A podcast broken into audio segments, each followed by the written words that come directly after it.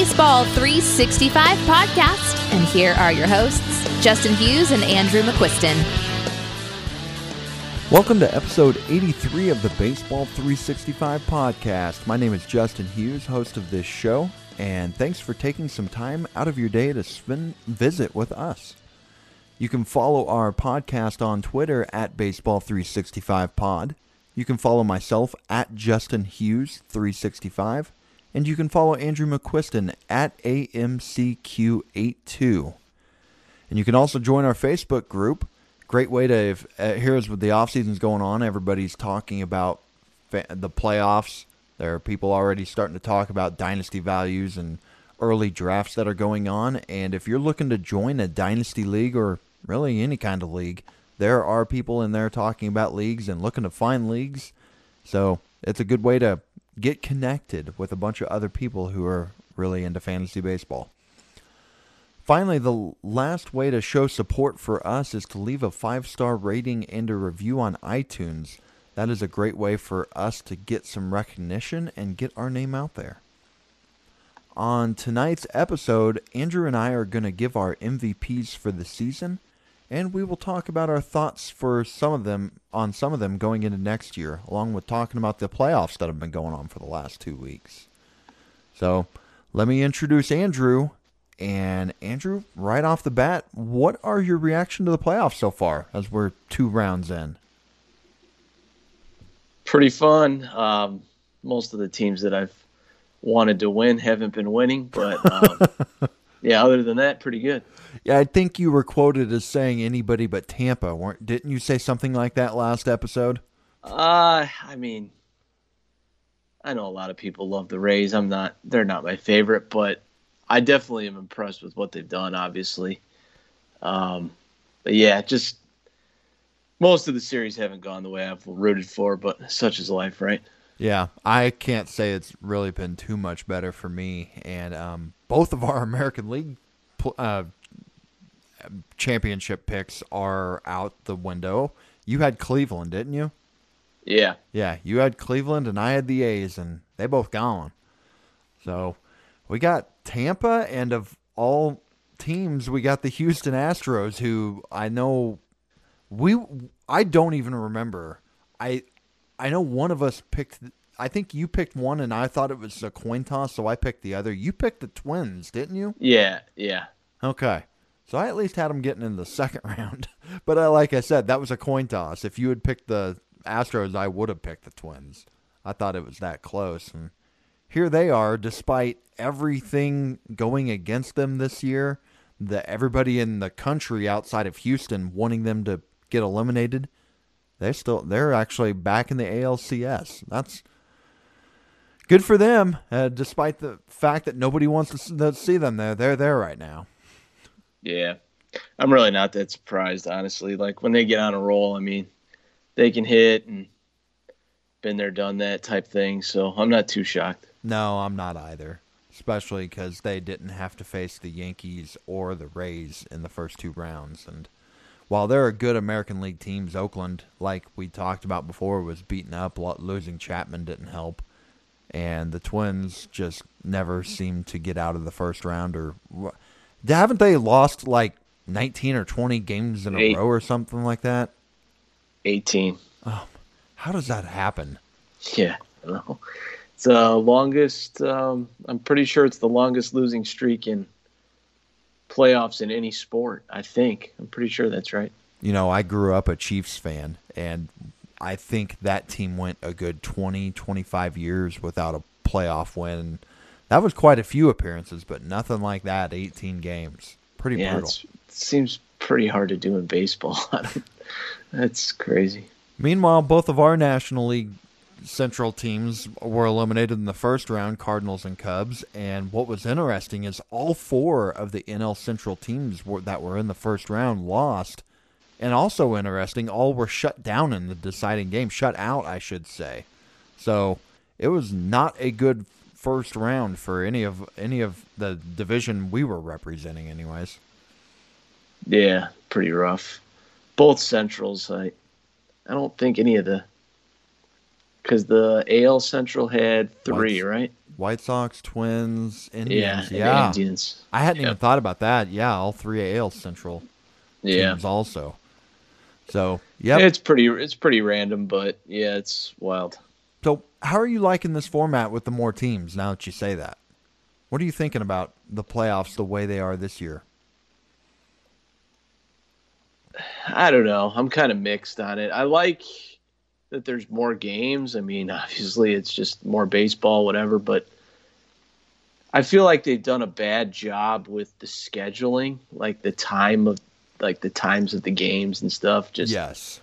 spreading them out. They're not spreading them out evenly, and I don't know. Like the one day there was a couple games overlapping when there was no other games, and just all kinds of stuff like that. But for the shortened season, I feel like the the 16 team format, like eight in each league, it it's fine. Yeah, I mean it's working pretty good. It's kind of funny too that to me, I heard somebody say this. I think it was yesterday, but like in a season where everything's been shortened and so random, we still might end up with the two one seeds in the World Series, which is kind of crazy, really, uh, to me. But, um, yeah, just interesting.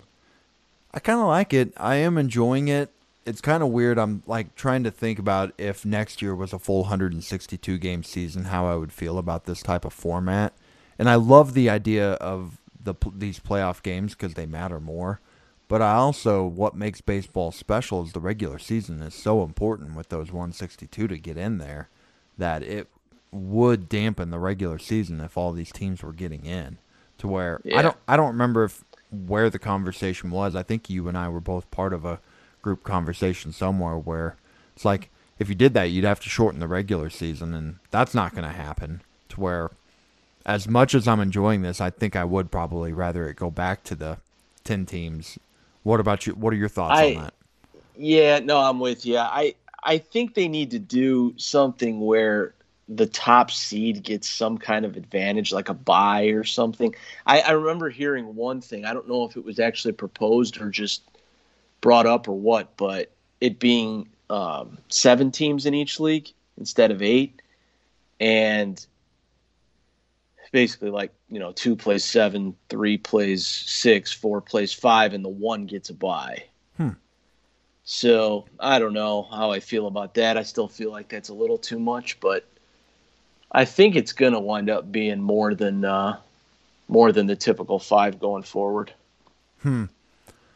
I the buy thing's tricky because if you get a bunch of um you I you know who I think of when I think of the buy I think of the Colorado Rockies from 2007 and that was the year that they finished the regular season hot barely got in the playoffs and they didn't lose a playoff game I think through the entire National League the wild card and the championship series and then they had this long layoff waiting for the Red Sox and then got trounced in four games and the Red Yeah. Sox were the better team, but I think there is something to that with baseball, with players having to take five days off if, for a short series to happen, or maybe even longer if you got to buy and it's a five game series.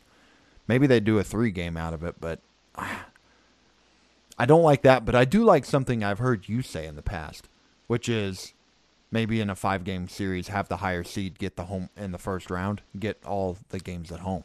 I love the idea of that because that's a nice advantage for a team to have.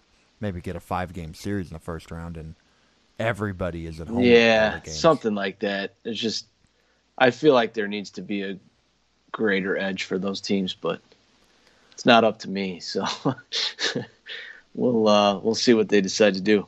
So, moving on, how do you feel about this format where there have been like no days off between games, but then no baseball on weekends when football is typically king here in the in the states? Uh, the no days off, I just think it tests your depth a little bit more, like Mhm. especially in the rotation. So I don't, I don't necessarily mind that. That's not really a big deal to me. I, I thought that the, I don't know, it does seem a little weird not having it on the weekends, but it's like we did have a game yesterday and there's a game tomorrow. Just Mhm. recording this on Saturday, so it's like really it was just mostly last weekend. It was kind of Yep. strange, but I love it. I think it's a great strategy as you're trying to get more eyeballs watching games and when football regular season's going on, peop casual fans are not going to pay attention to baseball. To where I think it's a brilliant idea and I, I like the idea. I'm not even watching near as much football as I used to, but I just think it's a really good strategy and get a and I agree about the depth thing with the no days off, but it's kind of realistic for what we deal with in the regular season. It's not yeah, like no, so- I'm with you there. Yeah, so I kind of like the idea. All right, um, moving on. We got two teams in the ALCS that we I don't we don't have our winners in the ALCS. We've got the Rays and we got the Astros.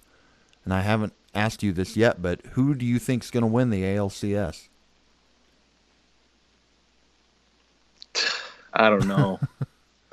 It's a tough one, isn't it? I yeah, it's really tough. I think it's gonna go deep. Like I think it's gonna be a six or seven game series. I'll say seven. I almost want to pick the one you don't again. I'll say the Rays, but I don't feel strongly about it at all. I There's just so, there is something about that team, man. Like it's, I just cannot believe how good they are. It's just, um, I was saying to somebody, it's like when they play the Yankees. If you if you wrote down a list, like if you're you know you're watching the Rays Yankees and you wrote down a list of the top ten players in that series, maybe even the top twelve to fifteen, Mm, you're listing almost all Yankees. I mean, okay, you know, position Snap- players? No, just all players. Okay. Just the best players in the. It's it's like okay, Snell, Glasnow, maybe Meadows, maybe Arozarena, the way he's playing, but like, I mean, Yeah. the Yankees are just all these super powered, you know, studs, and and then the Rays go and beat them. It's just I don't know. They, there's something about that team, and it's just uh, hard to pick against them right now. But the Astros are tough, so I think it's going to be a really really good series. I'm with you, and I posted a, this on Baseball 365 last night, right after the game. Curious to know in a poll how people were voting, and I didn't look tonight, but when I looked midday today, I think it was something like 70 to 20 in favor of the Rays. And I, my thought was, man, that's a lot. That's a much bigger gap than I would give this series. I think it's a coin toss. Yeah. And yeah, I could see myself picking the Astros. I could see myself picking the Rays in this. I think it's a coin toss.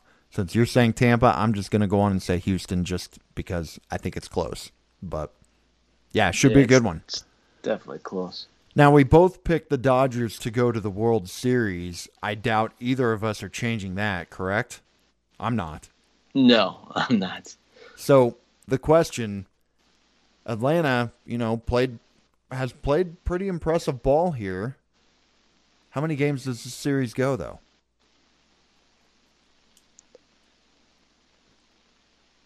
Um, I will say six, but I think I think five or six. So I thought of a bet today on this for a first I'm not 365 betting. bet. No, I'm, I got I'm I not betting on it.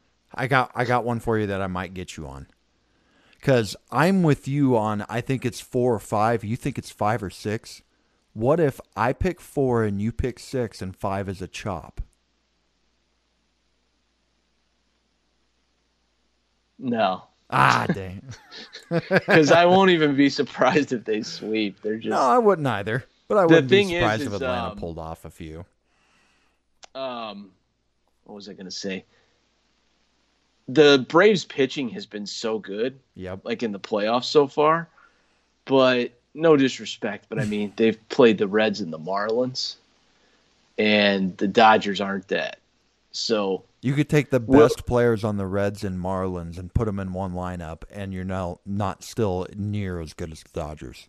this Dodgers offense is just relentless. I mean, I watching those games against the Padres, and I thought that was going to be a great series, and it wound up being a sweep. But it's just they just keep coming and coming and coming. You know, it's just everybody's hitting, and they pitch too. So yeah, I, I think it's their year, but um, we'll see. I mean, it's baseball. Like I won't, you know, anything can happen in these series, but they're just clear favorite.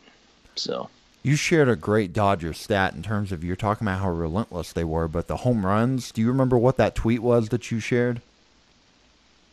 Uh, they've hit. Well, I actually heard that they only hit one home run in the series against San Diego, and then I just looked up the other series and they hit one. So they've hit two home runs in the playoffs, which is like tenth among all playoff teams or something. But just tons of hits and getting guys on base, and they put the ball in play, and they just do everything well. So going to be tough to beat them.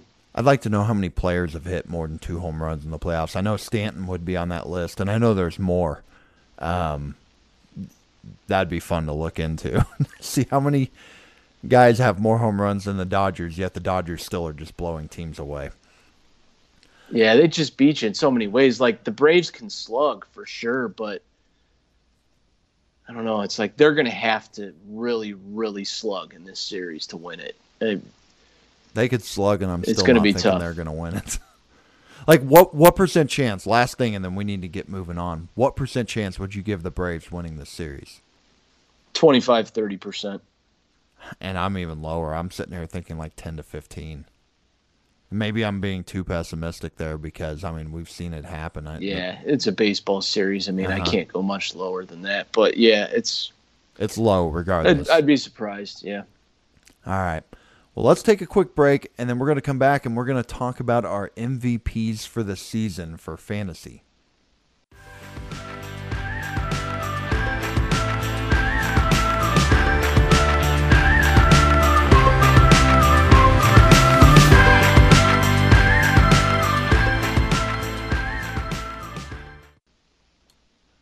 All right, Andrew.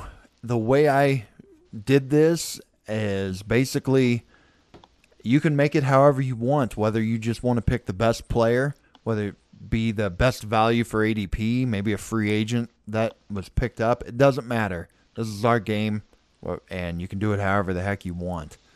So we're going to go back and forth on this because I've picked one and I've picked an alternate just in case you took my guy, and I think you've done the same. So we'll just go back and forth on this and start off with catcher. And Andrew, since you're the you're not the guest, you're my co-host. I'm going to let you go first. uh, catcher, I took uh, Salvador Perez. Mm. So he was the seventh catcher drafted, ADP of 153, and finished the season number two behind Realmuto. I actually almost took Realmuto uh, like you said, I mean, with all of these, it's kind of you know some of them I picked just the best guy, some of them the best value. A couple of them in here were guys that helped me personally in leagues.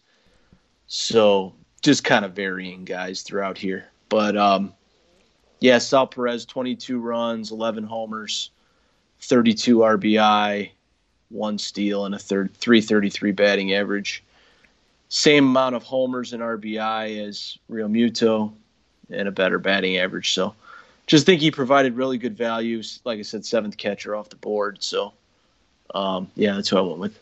And congratulations. I know you were really touting him before the season. He was one of your favorite values this year as catcher. So yeah, I know you got shares. Yeah, I liked him. I got one share of him, and yeah, he had a fantastic year. Uh, mine is Austin Nola, ADP of 523. So he was not being drafted in a lot of redraft leagues, drafting holds. He was a very late pick. He finished 273 with a 353 on base with 7 home runs, 24 runs, and 28 RBI in 48 games. So valuable that the Padres gave up a handful of players to get him, and he finished as the sixth best catcher in fantasy leagues. And I forgot to say this before I started. Most of these picks that I'm going to make are guys that made an impact for my teams.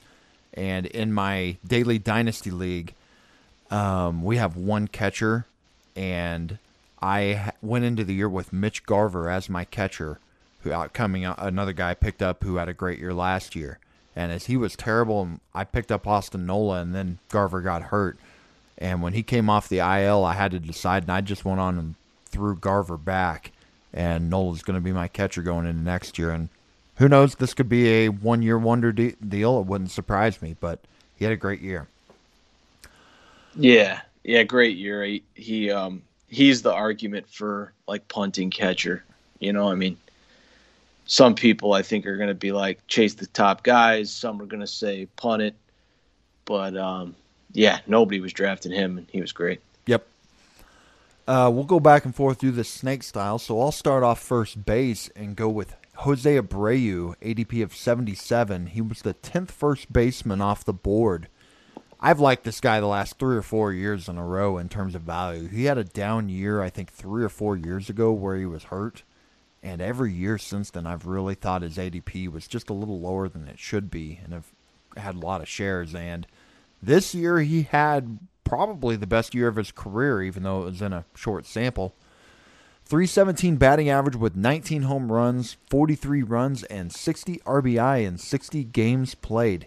He finished sixth amongst all hitters in Fantrax scoring. He could end up MVP of the league also. So Jose Abreu is my pick. I he was great for me in a couple leagues. Yeah, great pick. He was actually um, one of the guys that I had thought about too. So yeah, I can't argue with that. All right, who's yours? So my guy, I think this is my MVP in RM2 this year. I Luke Voit. I mean, God, just what a season! Like he um, he was actually kind of with that roster that I had because I have Rizzo and um, well, LeMahieu can play corner if there's somebody else, but Voit was kind of one of those guys coming into the year. It was like, uh, like he was like my utility or whatever, you know. but uh, yeah, he was just in there all the time and uh, mashing it. Reminded me a lot of Pete Alonso last year. I mean, he was just tearing it up. Uh, 41 runs, 22 homers, 52 RBI, led the league in homers, and 277 batting average. So be curious to see where he goes next year in the uh, two early mocks that uh, Justin Mason is doing for like they do it with the TGF. A lot of people from TGFBI. There's nine nine drafts, and they're already like kind of drafting his ADPs. 46 so that's at like the the 3 4 turn which i actually thought it would be a little higher than that so i thought he'd be a third rounder and he's basically he's basically like 3 4 so yeah, Pete Alonso um, was going earlier than that, coming off of yeah. his big year last year. Yeah, Alonso's actually going 52, so they're they're pretty close. They're at like hmm. early part of the fourth. I don't really think that. Um, I don't know. Like I don't think that much is gonna slow down Voit. I mean, he's in a great offense, gets on base, has a ton of power. I mean, it's a great year. I I don't know. I, great lineup. I I could be in on it there. We'll see. A lot of time to think about that, but yeah. Okay, who do you got at second base? So second base, I went with the uh, number one second baseman for the season. Actually, um, ADP of 196. I actually had a share, and it was on accident because I just took him because it was like the last decent second baseman left, and he had a hell of a year. Brandon Lowe, yeah, the Tampa Bay Rays, um, 36 runs, 14 homers, 37 RBI, three steals, and a 269 batting average. Yeah, I think he was getting drafted in like the 14th round is where I got him. I I still remember that was the first draft I did this year. And it got to a point I was like, God, there's no second baseman left. I'm just going to take Brandon Lowe. and he was awesome. So, yeah, he's my pick. He was one of those guys. I think last year he was my top eight. I picked him to be a top eight second baseman in OBP leagues. I remember saying that, and he was really good while healthy, and then he got hurt. And like a lot of my bold predictions that I've made the last couple years, I just got to wait a year, and then they go off. he struggled in he struggled in that Yankees series, so we'll yep. see if he bounces back. But. Yeah, that's another guy who will be real interesting to see what his ADP is. Yeah. Um, my pick is Robbie Cano, 336 ADP, second baseman, number 39 off the board. So he was pretty much left for dead. And I grabbed him as my middle infielder in a bunch of redraft leagues this year. I just thought that, yeah, he may be done, but I wasn't ready to be certain he was. And in 49 games, he had a 316 batting average with 10 home runs, 23 runs, and 30 RBI. There were plenty of guys that were better than him, but he provided great, really good value for people who t- waited and took him. So Cano's my pick. He had a gr- he had a very nice bounce back for him. So yeah, definitely. I Cano's one of those guys that I'll never be that surprised if he's good. Yep. Like he's just always been such a good hitter and obviously, you know, he's we all know he's older and on the decline, but it's just one of those guys that as good of a hitter as he is, it, you can't ever be that shocked, you know, if he's pretty solid. So, and I don't expect his ADP to go up that much, just because. No, it's I don't not, either. It's not sexy here. He doesn't provide speed, so I could see myself once again grabbing him as a middle infield option this this next off season. Okay, so I guess I'm leading off here with shortstop, and this is one where I am going with the top at the top and that would be Fernando Tatis Jr. and his ADP of 17. And people that took him there were rewarded. I mean, there were a lot of people that would say there's not much upside and there's a lot of risk taking him at 17, and understandably so. But, you know, it was a big conversation we had last offseason, and some things that you said got me to buy in a little more. Not, and you weren't even as certain at that time. But you're like, it wouldn't surprise you if this guy's a top five player. It wouldn't surprise you at all. And the, with the speed and the the home runs looked pretty safe. And there's the question was just going to be batting average. Here he finished with a 277 batting average, 366 on base, and 571 slug. 17 home runs, 11 steals. He had an awesome year, but he did struggle a lot in September. But he also was pretty dang good in that series against the Cardinals in October. Had a I think he played pretty well against the Dodgers. I know he had one home run taken back. But with the struggles in September, I was going to ask you, how much pause are you letting that give you in terms of drafting him? Because there was a lot of talk of him being the number one overall pick. There still is, but I think a little bit of buzz did come off with that September struggle. Uh, he will be probably for me like three, four overall, two maybe somewhere in there. Yeah, I mean he's he's awesome. I don't really have any concerns. Yeah, I'm pretty certain he's not my one, but I agree he's he's not my one. Yeah, he's not my one either. But yeah, somewhere in there, somewhere two to five probably for me. Okay, who's your shortstop? Uh, he was actually one of them, and the other one is I know you sent me to the other guy that you listed, uh, Corey Seager. He was, I'm sorry, I had his ADP pulled up. Where did he go? Do do do. 145 is what I saw on NFBC. Yeah, something like that. Yeah. Um, but yeah, he was uh, he was great. 38 runs, 15 homers, 41 RBI, one steal, and a 307 batting average. So yeah, really uh, really solid. I kind of felt like going into the season, I mean, a lot of people were down on Seager, and um, I kind of felt like he would bounce back. I didn't think it would be to this extreme. I mean, he ended the year as a the uh, top five shortstop, so wasn't completely expecting that, but not all that shocked. I mean, he is really talented hitter, and man, it's just a cozy spot hitting in the top third of the Dodgers lineup. So, gotta love that moving forward. Yeah, very much so. And great year. Great year. His StatCast data also really showed improvements. That was, I think, something we talked about earlier this year. Yeah.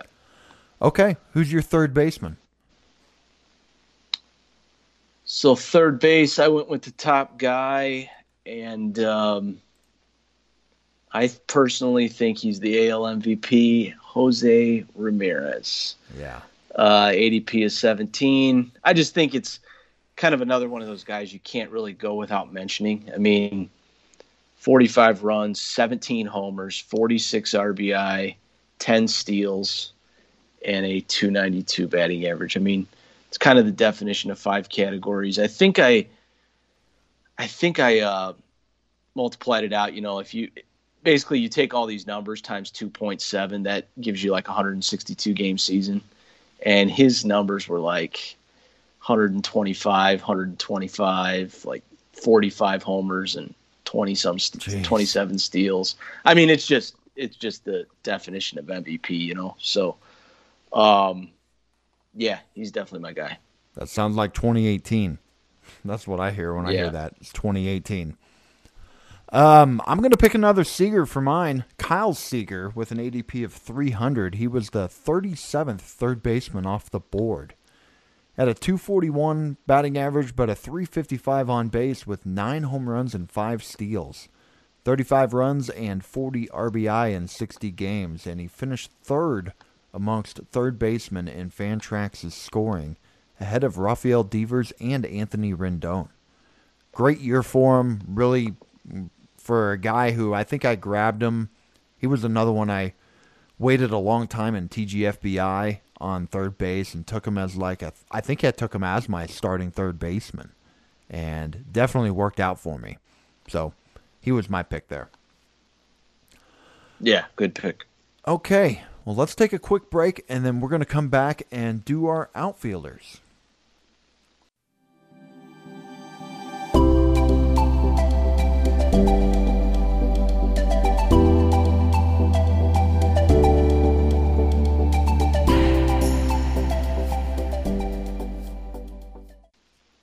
So I forgot to say this going in, but Andrew and I each picked three outfielders and three pitchers to do this part. So we've got three different outfielders here, and I'm going to start off eh, with Kyle Tucker and his 156 ADP. Finished as out, the outfielder 41. Actually, I should say he was drafted as the 41st outfielder off the board. And I remember Andrew and I talking about him, and both of us did not like his ADP. I only have one share because of a dynasty league. And it wasn't that we didn't think that he was going to be good, but there was just a lot of risk of playing time with him. With Josh Reddick still on that team, it could have gone really south. But instead, he got the he's got started out real hot and he got the playing time, earned Dusty Baker's trust, got a 268 batting average with 9 home runs, 8 steals, 33 runs and 42 RBI in 58 games. So, those who did invest, it sure did pay off.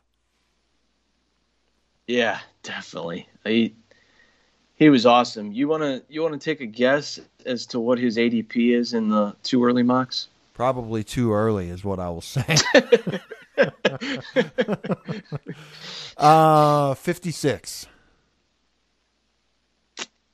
No, he was taken higher than that in all nine drafts. Oh uh, 30, 38. Uh, I will not 20, own a Kyle Tucker share in a redraft league if that's what his the, ADP is. The tenth outfielder off the board. Oh my gosh! I, I, I get it. I mean, George I Springer is a free I, agent, and yeah. I Josh Reddick's a free agent. His playing time looks a lot more secure yeah, no, I'm not worried about the playing time anymore. I'm not worried about it. It's more about the performance, like yeah. sustaining. Yeah, I'm not. The playing time is concerns for me at least. It, that they're pretty much gone. I mean, yeah. I I think he's fine there, but um, yeah, I mean he's looking like uh OF one. I mean, maybe it drops. You know, these are obviously really early, and things will shift as the offseason goes on. But yeah, he's not going to be cheap there's a lot of people believing in Kyle Tucker. And I know that speed is really hard to find. And a guy who's getting eight steals in 58 games, I mean, he was out there running a lot.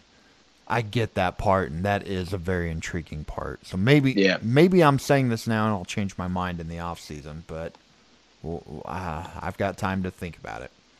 All right, who's your outfielder? First outfielder you're going to pick?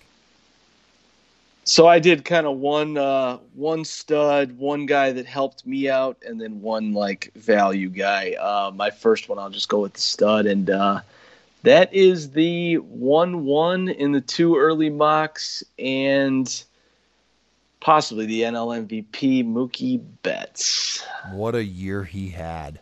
Yeah, forty-seven runs, sixteen homers, thirty-nine RBI, ten steals, and a two ninety-two batting average. Uh, yeah, I mean, not surprised at all. I, I think I remember predicting he'd be the best player, and he wasn't yep. quite that. I think he's was second or third, but yeah, there's just so much floor and so much ceiling with Mookie. I I've actually been thinking a lot about who I would take one, and I'm not completely settled on it, but I think he's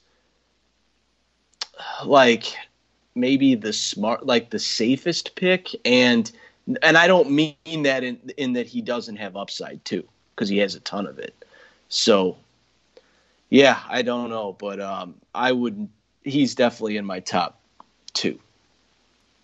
Understandable. I mean, if you took his numbers and extrapolated them, extrapol- extrapolated them over like 155 games, I mean, you're talking mid 40s in home runs, high 20s in steals, probably around 100 125 runs and over 100 RBI. We're right at it.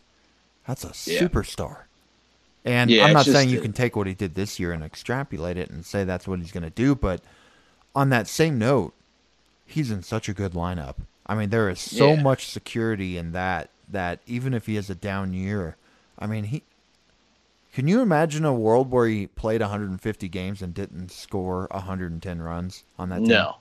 A down year at this point with Mookie is just going to be if he somehow just stops running as mm-hmm. much.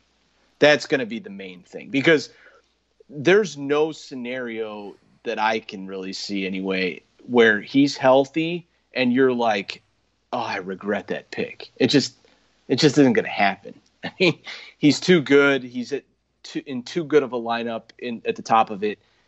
The only way, really, where you might be like, yeah, is if he just steals like ten or twelve bases, yeah. you know, and that there's no sign of that happening. No. So if it does, it will just be because it happened and you know nobody thought it was coming. But um, I don't see that, at least not next year.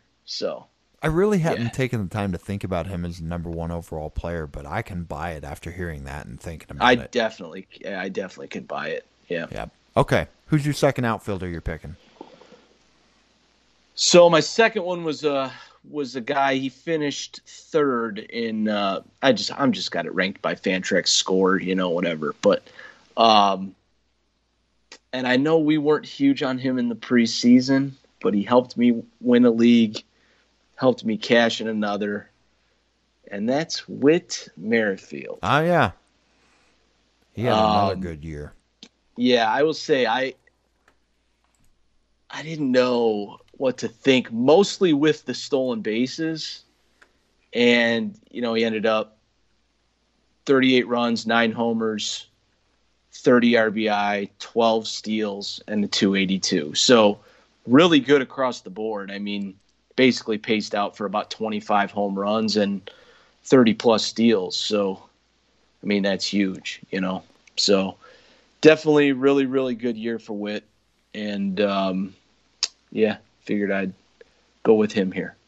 I don't have much to add. I know we played a over under steal game on him for on one of our recent podcasts. I think it might have been last one with the AL 15 and 15. So I don't have much more to add on him, but yeah, heck of a year. And yes, I get to take an L on that one because I was very outspoken about not liking Whit this year. Uh, my next one was pretty much undrafted in all leagues, even uh, draft and hold leagues. He was going undrafted. Adam Duvall, ADP of 704. He was outfielder number 187 off the board.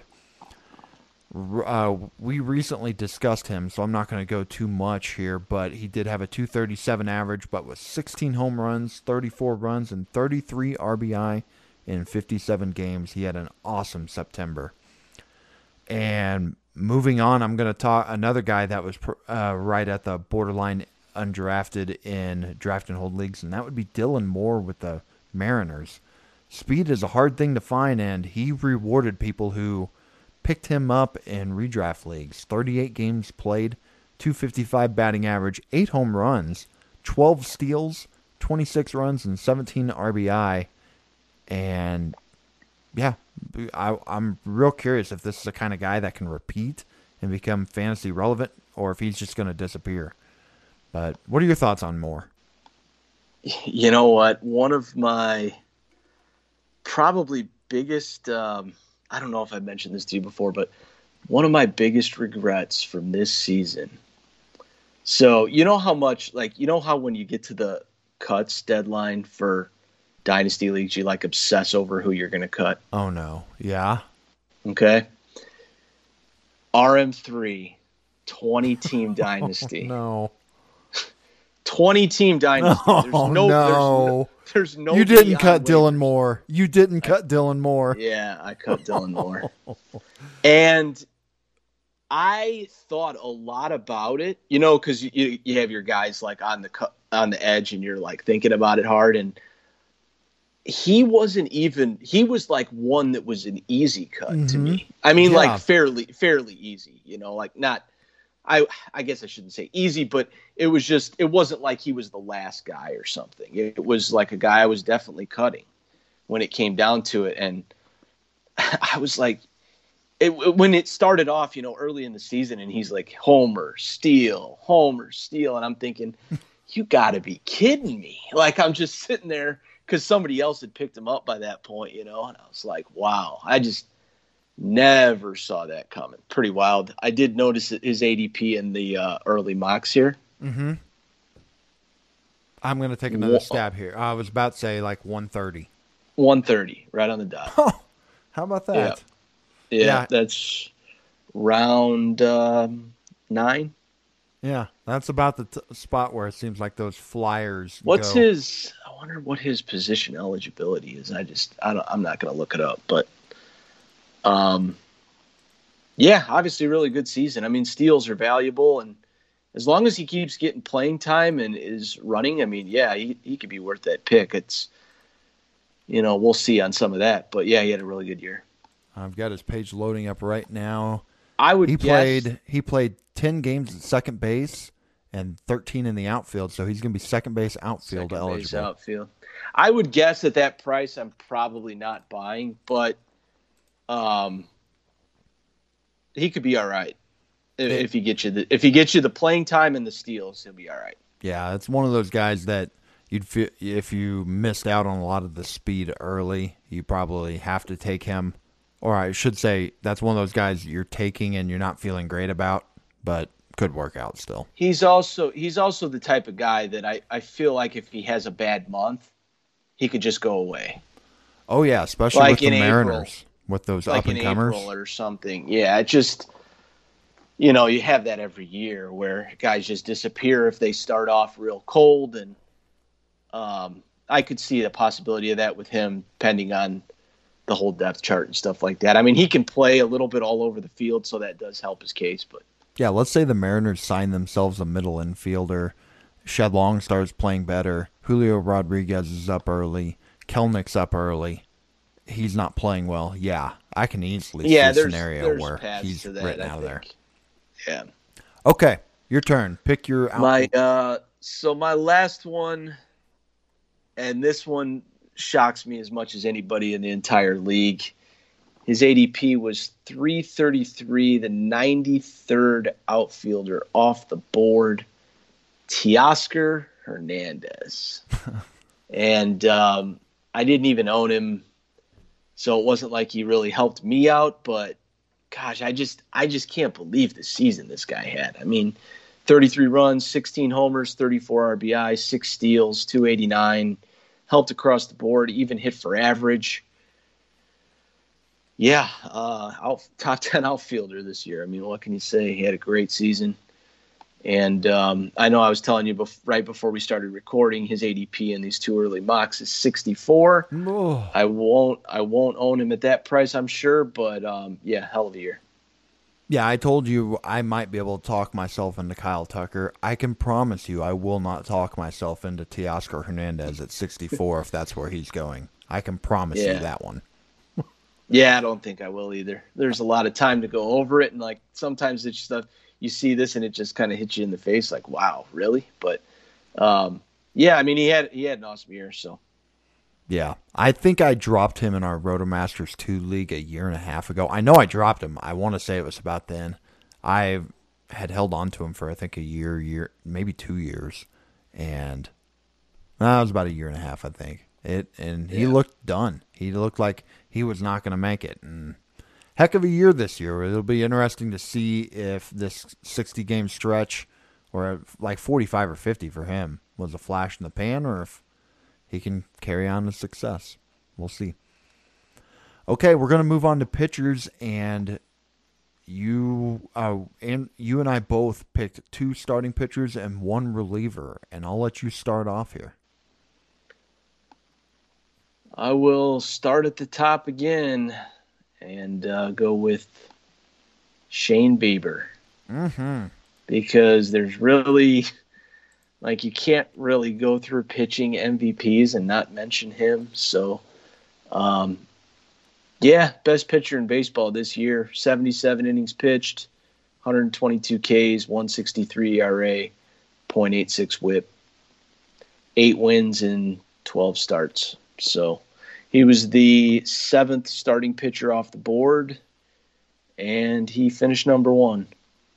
Looked like, uh, I mean, he looked better than ever this year. I wasn't, uh, I didn't have any shares of him. wasn't really in on him coming into the year, but No, you. you I think he's both. a, I think he's definitely a first round pick next season. in these too early mocks. Is he number? I'm assuming one or two. Uh, among pitchers, Yeah, he is. I think he was two. third. Yeah, yeah, he's two. Degrom one, Bieber two. Okay, Cole third. Okay. Yeah. Hmm. I'm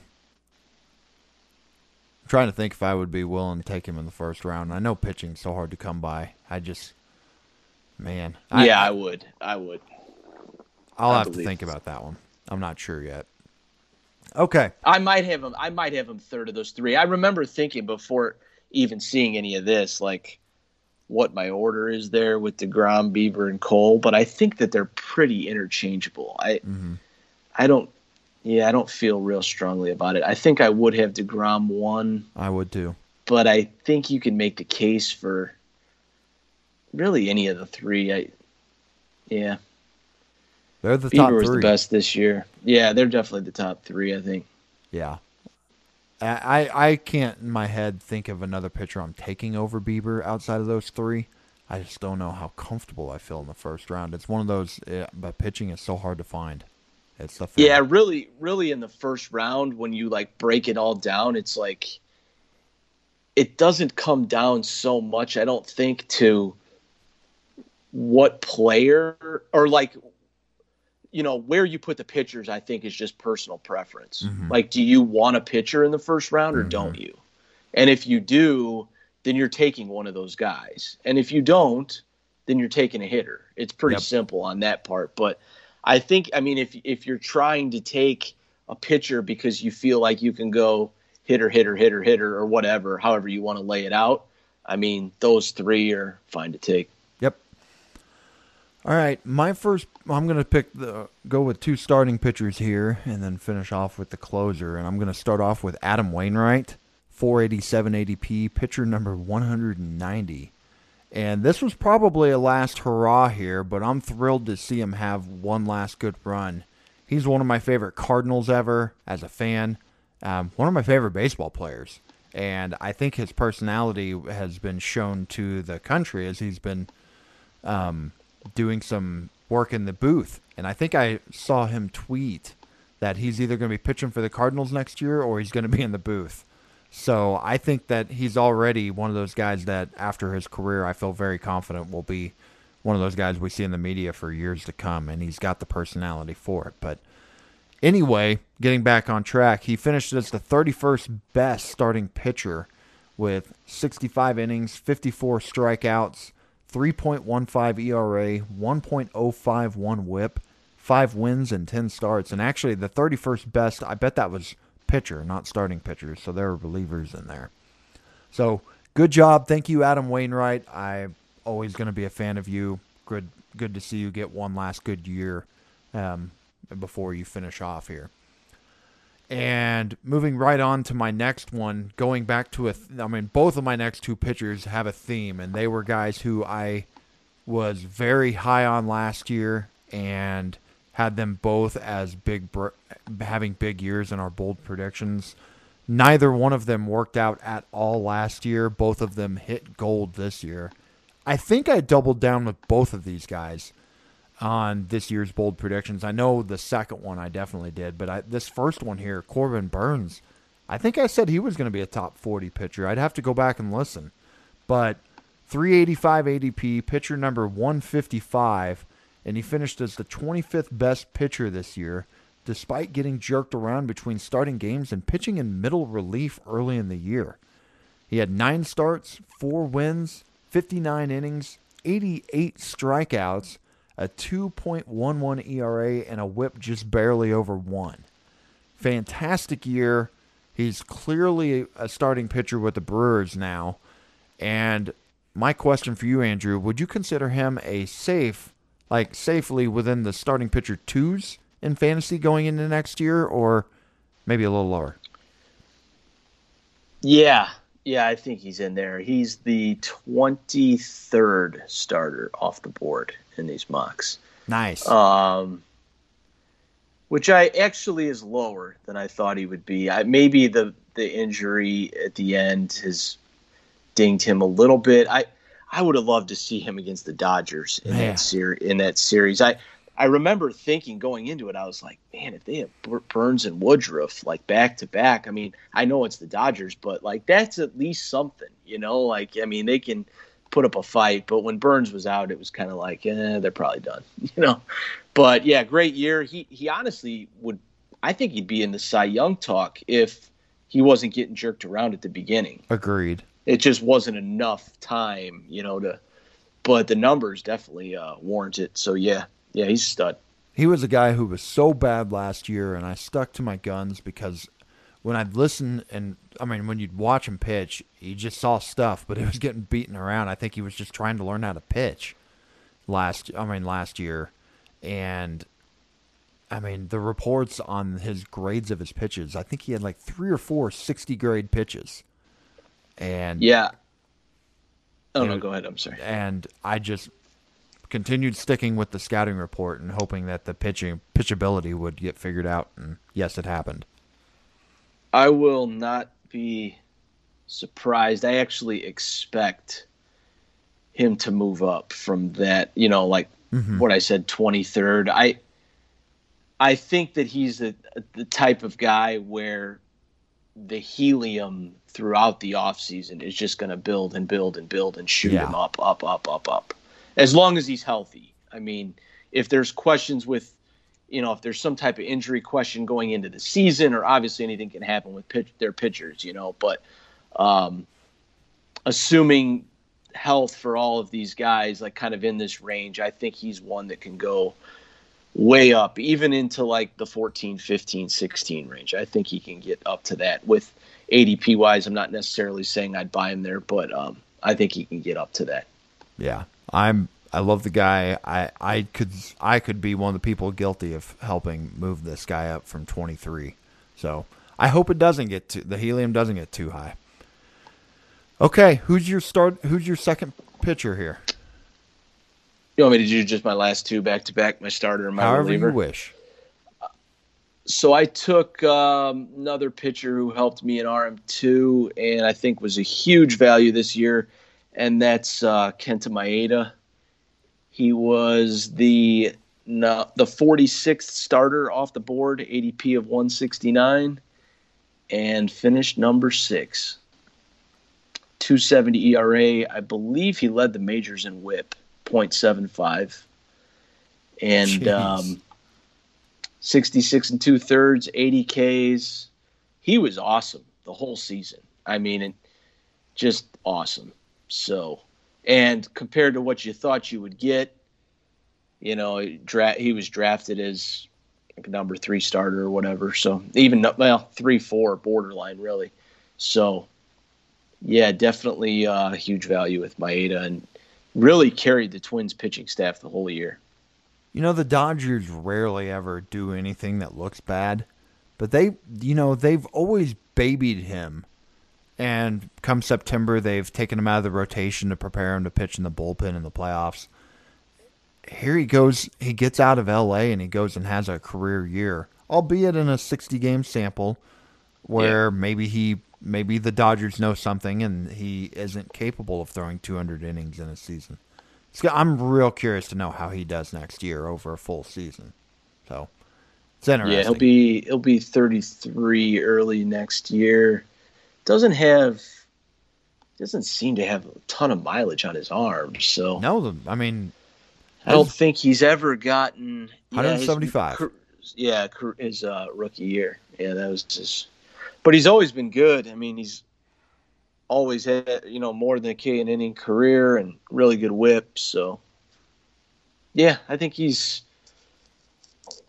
pretty good. I mean, I I think he'll probably get drafted as like an SP two, and I don't know if I'll buy in there, maybe, but um, I think it's mostly legit. Yeah, I'd take him as a three. I don't think I would feel comfortable with him as my two personally. Be curious. Again, that that all just depends on ADP.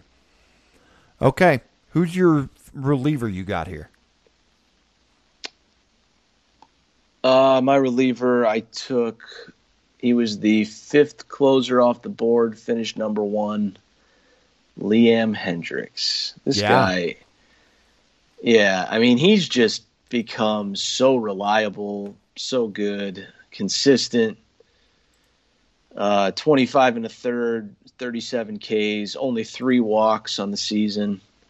14 saves, 178 ERA, 0.67 whip. Not much to say. I mean, he's just become the guy for Oakland, and not only that, but just become one of the best closers in baseball. So I think he's probably going to go off as the second closer off the board behind Hader.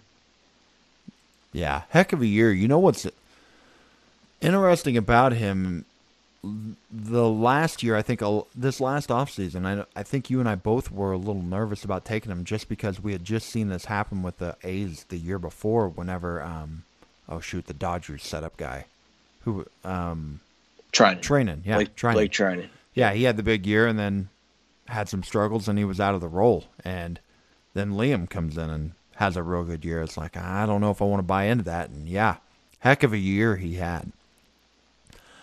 Um, my pick is probably my favorite pick I'll make of this whole thing, and it's my victory lap for the season, I would say, and that would be Trevor Rosenthal of the Padres. Uh, you know what? Just just real quick, not to interrupt you, I was strongly considering taking him, but you knew, and I and I was like, nope, Justin will do it. I'm not. I don't have to do it. there were a couple of those that I did. I did the same thing when I was looking. That was the, the only one. That was the only one I was absolutely certain you would take.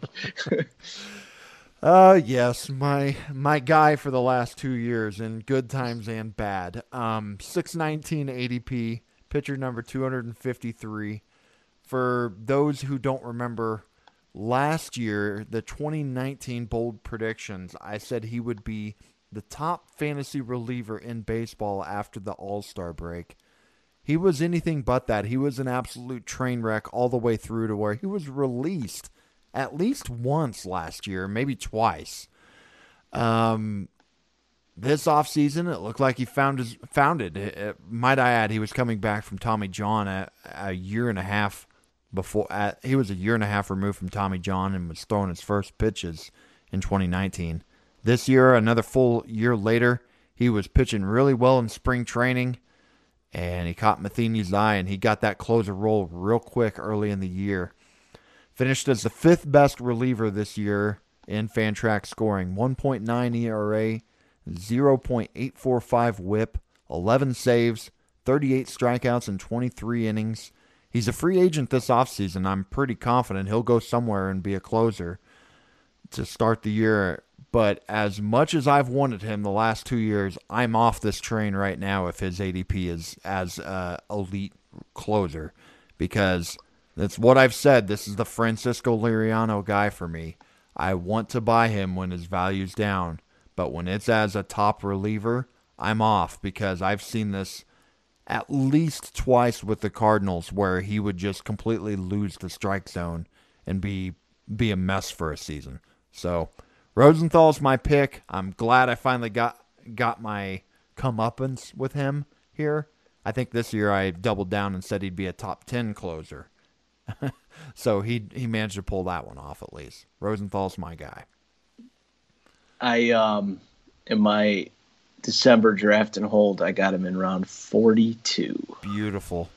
So yeah, that was uh, that was a nice win. I had a couple shares of him too, but I know that was your guy, so I was like, I'm just gonna let him have that one. Yeah, Where I'm... do you uh, little game here? Where do you think? So just among relievers, mm-hmm. where do you think that he's going in these in these mocks? Seven. Where So I'm going to remove um, Corbin Burnes is listed as a reliever yeah, on here, and count. so and so is uh, Framber Valdez. So I'm going to take him them out. He is the 14th closer. Wow, off the board. I wonder if that has something to do with the fact that what what where I'll we... read them. I'll yeah. read them off real quick. Hader, okay. Liam Hendriks, Edwin Diaz, Aroldis Chapman, Brad Hand, Nick Anderson, Kenley Jansen, Alex Colome, Devin Williams, which I thought was interesting because hmm. obviously Hader and Williams, only one of them would be the closer. Pressly, Iglesias, Jordan Hicks, Melancon, and then Rosenthal. I can't believe I'm about to say this, but I would have him much. I think I'm having him higher than that. I think I would too. Uh, Melancon I couldn't Hicks. Well, you know what? Hicks only went in one draft, I guess. So okay. So far, anyways, I don't know how they're actually doing these averages, but I, I could not take Hicks over Rosenthal. I know that. Up going up to Brad Hand. I mean, I'm not even sure I'd take him over Brad or Brad Hand over him. Because I I know Hands had the gig, but I, he started showing some warts. That's a guy I'd, yeah. I'd, I'd be nervous about. These closers, man, these closers are ugly. It's yeah. After the first four, it's like, oh man. Mm-hmm. Yeah. So maybe maybe I would take him in there and just hope and pray that he continues. But yeah, there's a lot of those that make me cringe. Maybe that just means I don't want to take closers. A lot of it, a lot of it's really about just keeping the role and not being terrible. Yep. You know, I mean that's which kind of go hand in hand, obviously, but um, yeah, it was lower than I thought. I when I looked, because I was remember saying I was curious like where he'll go, and I thought he would actually. I thought it would be higher. Um, yeah, I expected it to be higher. I just surprised. Man, very very surprised. Maybe I'll end up owning Trevor Rosenthal again yeah, we'll see how he moves, how much he moves up or down. You know, depending on a lot of it depends on the off season where guys land and you know closer roles changing and stuff like that. But yep. All right. Well, that was a lot of fun. A lot of good players, interesting names who had big years, and we got to talk about some where we think they might. Some of these guys are going to be going forward. And that'll be fun. And um, I think we're going to try next. Uh, we made all those 365 bets, and I don't really. I threw them all out the window, but I thought it'd be fun to maybe come back, circle back next episode, and we could talk about those. And we could talk. I, I think that's where we're going to go. We might might change my mind over the course of next week, but I think it might give us some more interesting topics about guys who we felt differently going on, differently about before the year. That maybe we'll see where we land on those guys. That might be some fun. Yeah, yeah, I know we mentioned possibly doing uh where we draft the first round. Yes, we got to do we'll that do soon the, too. We'll do that at some point, probably in the next few shows. So. Yeah. But either way, that was a lot of fun. Um, real quick, have you been watching the NBA Finals? I know that's going on right now. Uh, a little bit, yeah, not a ton, but just like little bits when there's if there's a point where there's no baseball or football on and that's what's on, yeah, a little bit, but not a ton. How weird is it that the NBA Finals are going on in fall? I know, I know, right? I heard they might not start up back up till March too. It's just weird. I hadn't even thought about that Yeah, because it's usually starting right now. yeah, it's usually right around Halloween is when they start like the regular season, but So how are they going to get caught up? Are they going to like have a 40 game season next year? Is that I- what they're saying? I have no idea. I don't really know that much. I, uh, I don't know. Yeah, Weird. just I heard that mentioned and no idea how they're going to catch up. Yeah. It's it's a weird time in sports. I mean, Crazy how much it's affected everything. You know, it's it actually baseball is going to be all right. I think. I mean, like the, going next year. I assume as of now. I mean, don't you that it's just going to it be 162 games? I would Yes. think. I Yeah, don't th- I I, just- I think this virus will still be a deal and I think we'll still Yeah. have that going on, but Yeah, yeah, I think will. they'll have a normal season for the most part with they'll probably try having more off days scheduled for these teams just because of the fact that with with with so- for scheduling it might help. But yeah, I could definitely see a full 162 next year. Yeah, I'm hope. I mean, God, I hope. Let's hope. Yeah. And I know football is dealing with all kinds of problems. I think I've told you guys I decided not to play fantasy football this year, and with all this mess you have fantasy football players have been having to deal with, I have feeling really good about that decision. There, how many are there games canceled this weekend yet? For I'm talking about COVID. Um, no, there's no, there's not. There's one one of the game. There's a Tuesday game, which is just so strange, and they're moving some games around, but no, there's no game canceled this weekend. okay, and there was how many were canceled last weekend? Was it one? I think it Two? was one. Yeah, I think it was one. One was pushed back. yep.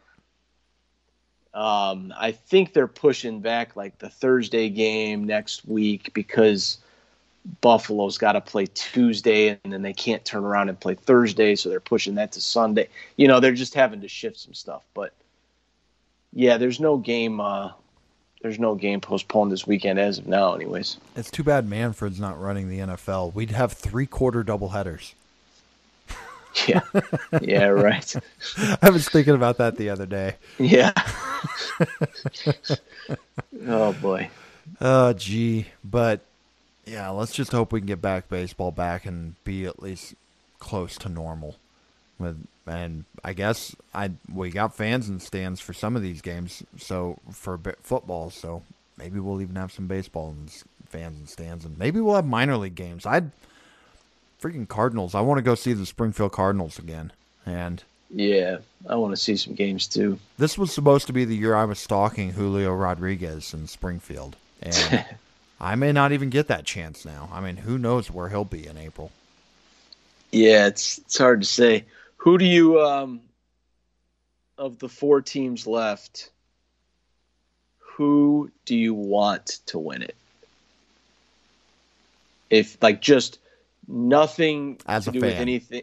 Yeah, nothing to do with anything other than just who do you want to win? The Braves. The Braves. But I th- I feel so hopeless about that that I think I would say the Rays, Yeah. just because I don't want Houston to win after everything. Uh, it's not as much the cheating as compared to the smugness about it all. Yeah. Yeah. And the Dodgers, I've said before, I really still haven't completely shaken the all the stuff from seven years ago that nobody was on that team except Kershaw for, and I love Kershaw.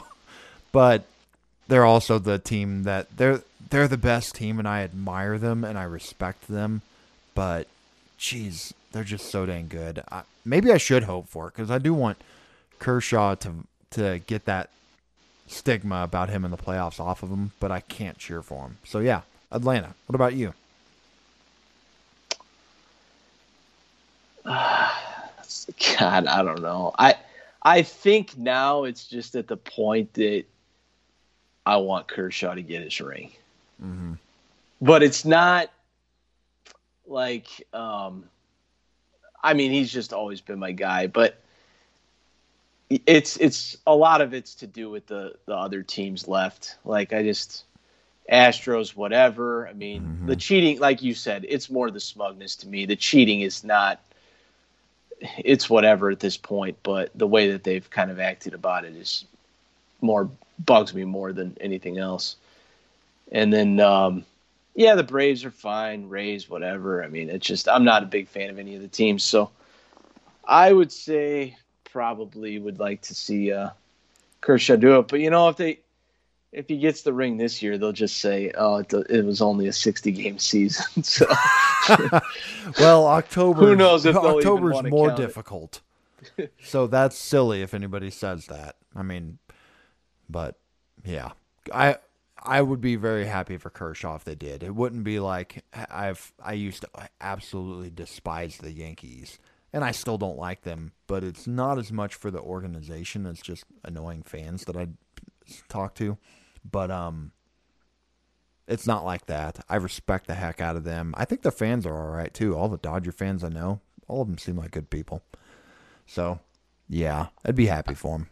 I tell you what, if if this year, like if the Cubs had never won it, like if they didn't win it in 2016, mm-hmm.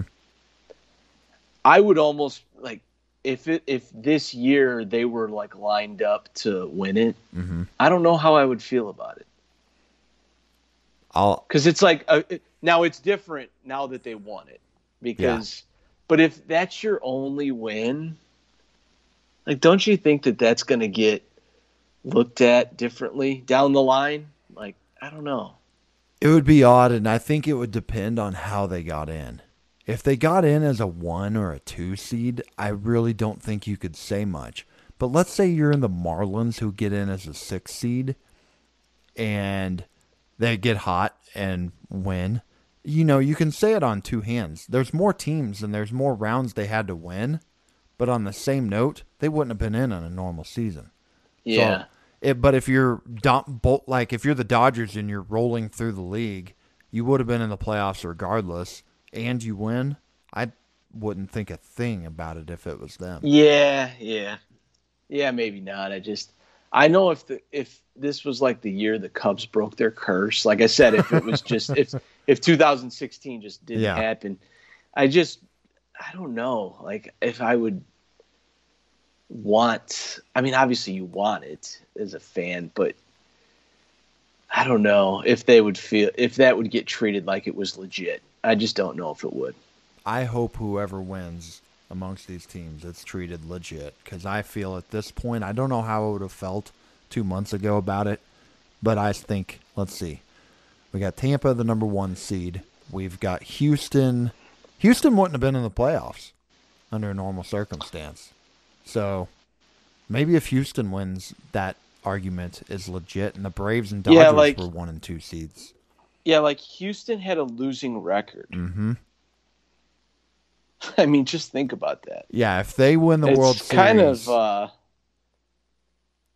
it's kind it's just crazy to think about but their fans will give the middle finger to everybody if they win.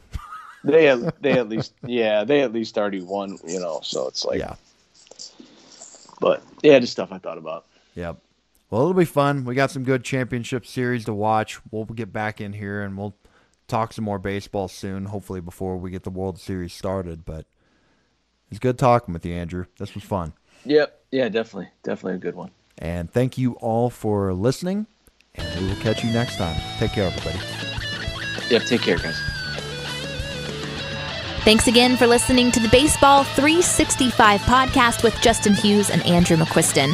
Be sure to check the show notes for all the details on today's episode, along with quick links to Facebook and Twitter. If you have a question, a comment, or a suggestion, we would love to hear from you. You can find us at the Baseball 365 Facebook group or send an email to us, baseball365pod at gmail.com. And if you like the show, take a moment, rate us on iTunes. Once again, please join the Baseball 365 community on Facebook. That's where baseball lives 365 days a year.